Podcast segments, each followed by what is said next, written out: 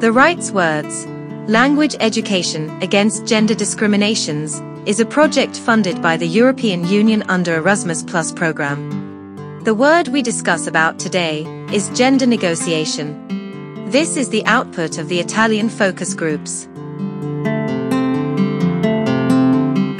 Shared definition of the word Gender bargaining means the implementation of gender issues in both trade unions and social negotiations.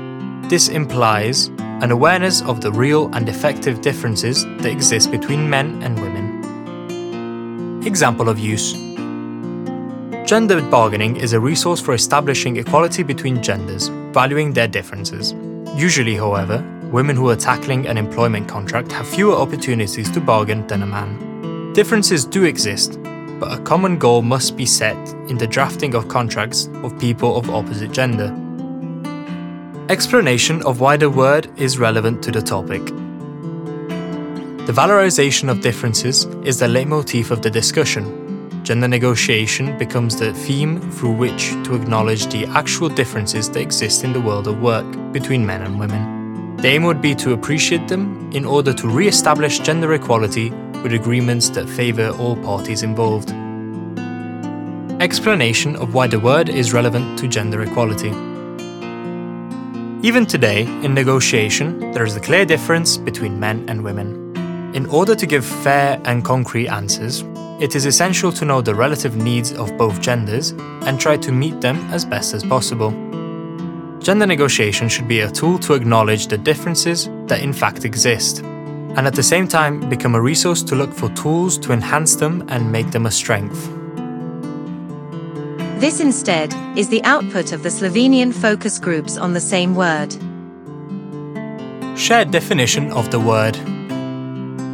Gender equal right negotiations are linked to strong arguments, with the need for equal numbers of men and women when the negotiation process is being held, and also in measuring the number of women and men in employment education, career promotion, in reporting the gender pay gap, and representation of women in higher management position. Acquired rights are quickly forgotten, so we should strive for constant fight, protection, and care of the rights. Example of use A typical example of good negotiation in gender equality rights are quotas of political candidates. A good practice for better negotiation for gender equal rights are demand for sex desegregated data, which is the minimum standard for planning, implementing, monitoring, and evaluating all types of development initiatives. Desegregating information by sex means that we count males and females separately when gathering information and development activities and benefits. Sex disaggregated data is important because it helps access whether an initiative is successful at targeting and benefiting women, men, girls, and boys as planned. Concern for gender equality must be also taken into account in any change of law, as there is great risk to forget and therefore exclude already historically excluded groups. Explanation of why the word is relevant to the topic. Numbers, actions, indicators for measuring progress in equal rights of women brings better position in future negotiations for more gender equality. Data on gender equality, for example, transparent pay information, gives more power in negotiation and pushes negotiators to be more proactive through their negotiations. Explanation of why the word is relevant to gender equality. In every development initiative we aim to achieve, we should identify the gender equality results, concrete actions needed to achieve these results, and indicators needed to measure progress.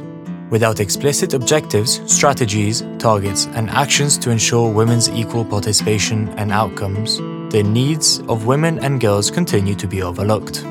Identifying clear indicators to measure gender equality results is essential to measure and improve performance.